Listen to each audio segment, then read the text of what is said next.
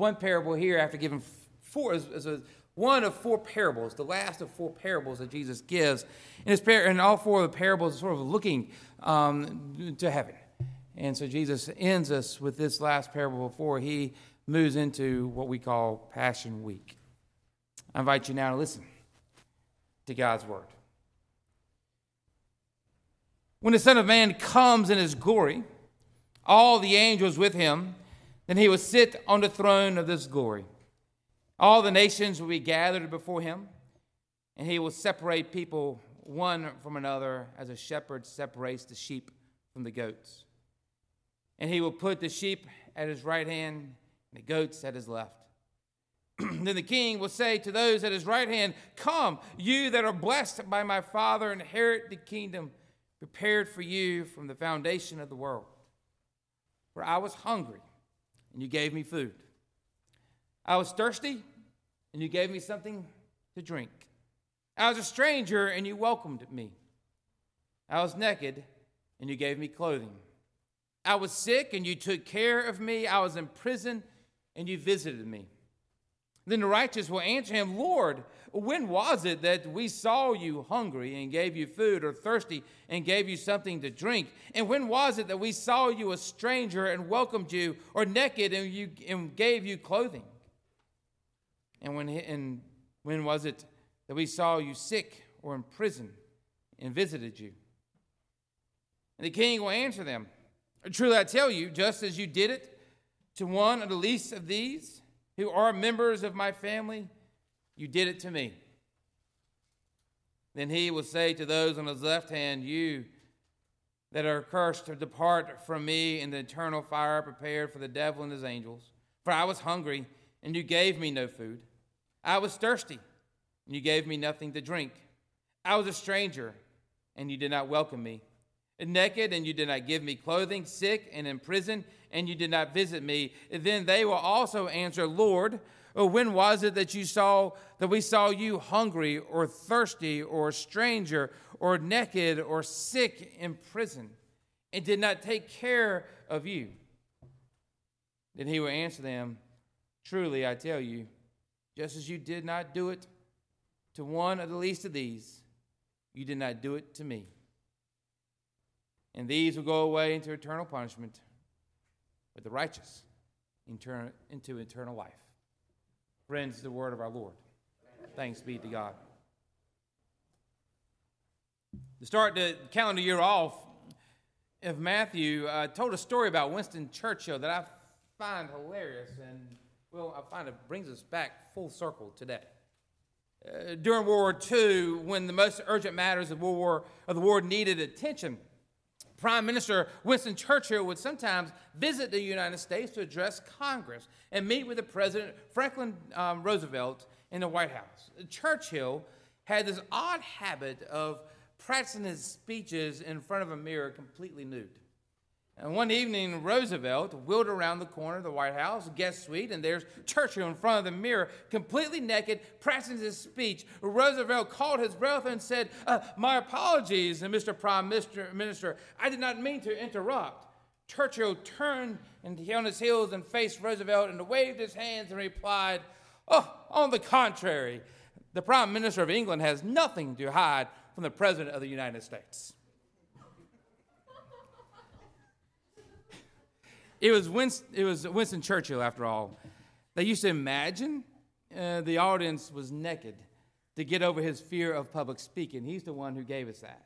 Now, public speaker experts argue that is actually a terrible strategy, as we all can imagine why that's a bad strategy. Instead, they imagine, um, they say, imagine the opposite, not in a literal sense, because that would create its own problems in itself, but metaphorically. Uh, feel naked while you're up there public speaking. Feel naked in the sense that you have um, been put on the spot in front of everyone, so there is nothing for you to hide. Therefore, be authentic, be completely vulnerable, be yourself, hiding nothing to the audience. It sounds simple. But to be that vulnerable is extremely difficult. And according to what we just read, one day we'll all be in front of Jesus, unable to hide anything, completely vulnerable. Where Jesus will say to everyone in history, I was naked, and either you clothed me or you did not. For us to respond, When did we see you naked? And Jesus would say, It's all right there in the gospel. Every bit of it. Do you remember that day when I was crucified, when I was whipped and I was tormented by the soldiers? I was naked then. The soldiers saw me naked. They clothed me. They gave me a purple robe and a crown uh, full of thorns. Not very helpful.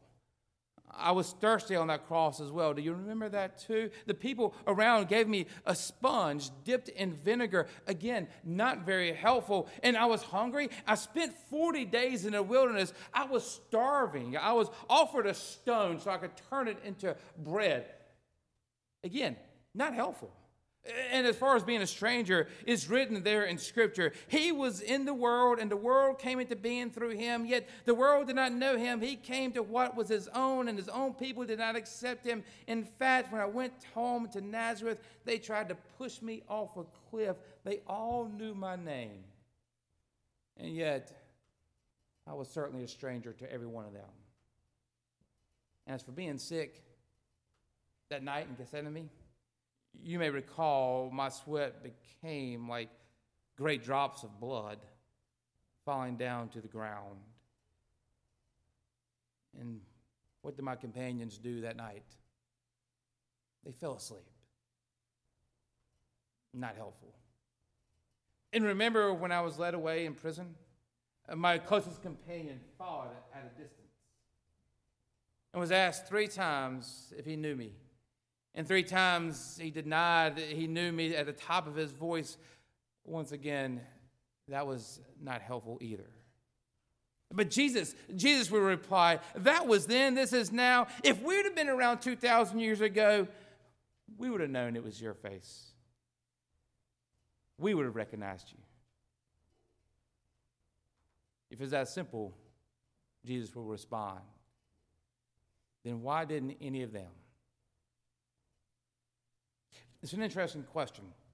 We ask it a lot when we read the Gospels. We sort of make fun of the disciples for not seeing Jesus, uh, but the truth is, if it were that simple, why didn't they recognize Jesus? Moreover, why do we have such a hard time recognizing Jesus in the year 2023? After all, Jesus has made it very simple to where he'll be. Do you know anyone who is hungry or thirsty? Do you know anyone who is sick? Anyone shivering from the lack of clothing? Do you know where the closest prison is? That's where I am, Jesus says to you and me. It's that simple that is where you will see me. Notice what Jesus does not mention. Jesus never says anything about creeds or doctrines or salvation dates. There's actually nothing specifically religious about this text at all. Nor does it appear that Jesus is worried about strategic outcomes, vision plans, or how efficient the church is. And also notice that Jesus says nothing about ending world hunger or curing cancer or dissolving gangs. Instead, Jesus simply says, put food on the table for the family that has none. Sit next to the lady with cancer. Visit the man in prison. Keep it simple, Jesus says. That is what being a disciple is all about. That is where you'll see me in this world. Elaine Pagels says Jesus' words. Well, what you do to the least of these, you do to me, are the basis for a radical new social structure that based on God given dignity and the value of every human being. Perhaps, perhaps there lies the complexity to the simple approach that Jesus gives us to be disciples. Because what Jesus is actually telling us to do is to move away, to, to stop hiding behind religion or politicians or political parties. Get away from those, the non, hiding from the nonprofits and technology and statistics and strategies. And anytime we get up close and personal with what Jesus is calling us to do, anytime we move away from what we're hiding from, whenever we're exposed that close to all such truth, our first tendency is to do what we've been doing since the beginning of time. We look away. We grab the closest leaves of the closest branch and we tell each other to cover up that naked truth. Because the truth is, we have never been comfortable with such rawness. And Jesus knows this. And so, at the very end of Jesus' gospel, Jesus says, Don't worry. In all your doubts, I will be with you into the end of the ages.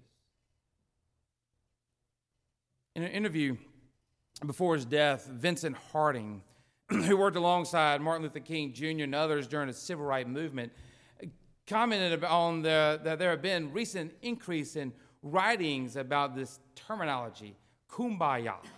He called it kumbaya moments, where we have been made fun of, making fun of this whole experience that came out of the black church of them singing that song, Kumbaya. Whenever someone jokes about Kumbaya, Harding recalls, my mind goes back to Mississippi's summer experience where coworkers were coming from all over the country especially um, student types, to come and to help us in the process of voter registration and the freedom of school teaching. Many had taken great risks on the behalf of the transformation of the state and also of this nation.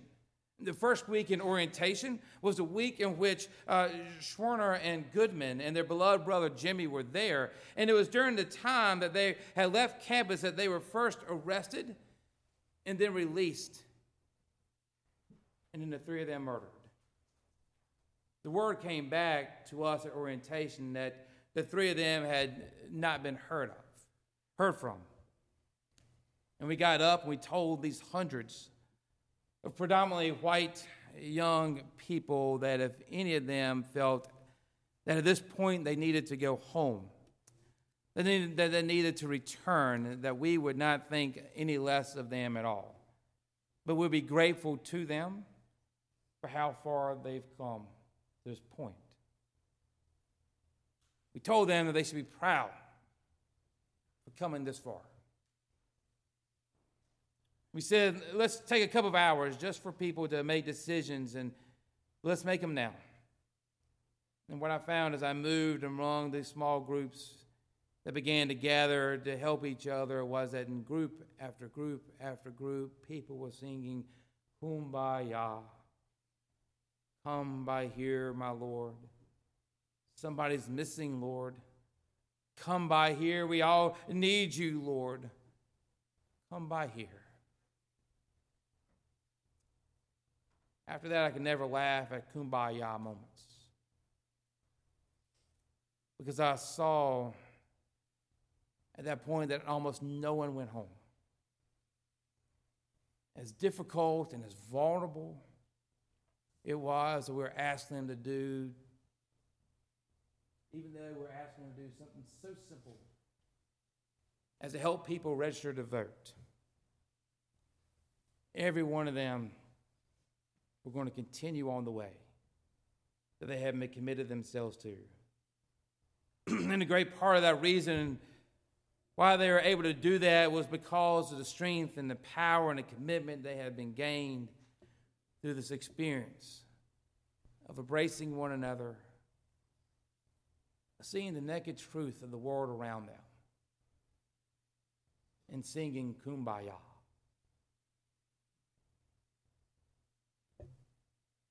this most radical statement that Jesus makes. What you do for the least of these, you do to me is Jesus is telling us that God is not a passive God.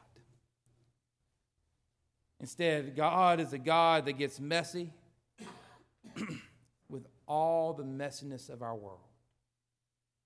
Kumbaya, we pray for God to respond. I am already here. In just a few moments, we'll celebrate the Lord's Supper. This meal is one of the way that Jesus promised us to come among us, uh, turning our scarcity into his complete abundance. By us participating in the Lord's Supper will not end poverty today. It's not going to even end our hunger or thirst forever. But we do it because we do it to meet Jesus and Jesus' nakedness. At this table is the most intimate as we can be to Jesus. It turns our embarrassment into tenderness. It takes all the powerlessness against nouns like poverty and crime and war and hungry. And it makes those words real people who we become face to face with. Because this particular meal together meets us at our level of our most basic humanness, which involves our need for one another. This is what Jesus is telling us when he says, What you do for the least of these, you do for me. Through Jesus, you help me fill all of my emptiness, just as I hope you fill yours. Coming to this table is not a naive statement by Christians. Just like seeing the face of Jesus in these, uh, and in the least of these, is not naive either. Instead, they're just simple acts that Jesus has us do. Because this is how Jesus chooses to change and shape our communities. Which means, when we leave here, after coming to this table, we are no longer insulated from ourselves, from all the rawness of this world. The simple act of this table and seeing the face of Jesus means that we go out there and we see the face of Jesus in everyone we meet, revealing to us the naked truth of the world around us. And to prepare us to see that naked truth out there. To see Jesus in the face of everyone that we meet, I'm going to ask us to do something that's uncomfortable. As we come forward and take communion today, I'm going to ask that we form a circle. The choir will come down and we'll have one big circle as a church family. It won't be a circle, it'll be an oval, it'll be weird in shape, but God will love it. And then while we're in that circle, I invite you to look at that person across from you. And then think about that person to your left and to that person to your right. And know this whatever pain that you are facing this morning, that person across from you, the person to your right, the person to your left, they stand in front of Jesus as naked as you are. Which means you too have been exposed this morning. So, in this safe place with friends, let me ask you where are you hungry? Where are you thirsty? Where are you naked? Where are you a stranger? Where are you sick? Where are you in prison? Sam Wells calls these the places of our nakedness. These are the, the points of nakedness we fear to be revealed when we encounter the rawness of others' distress. we want to come uh, to judgment seat clothed in all of our achievements and, in our complete professionalisms and all of our possessions and our polite distance. But it turns out Jesus sees through all that clothing. And Jesus sees us as as naked as the day we were born. One day, everyone in history will ask Jesus, When do we see you naked? And he'll answer, That moment when you stood before beside the least of my brothers and sisters and realized how painful that you were, that you were just as naked before me as they. In the name of the Father, Son, and Holy Spirit.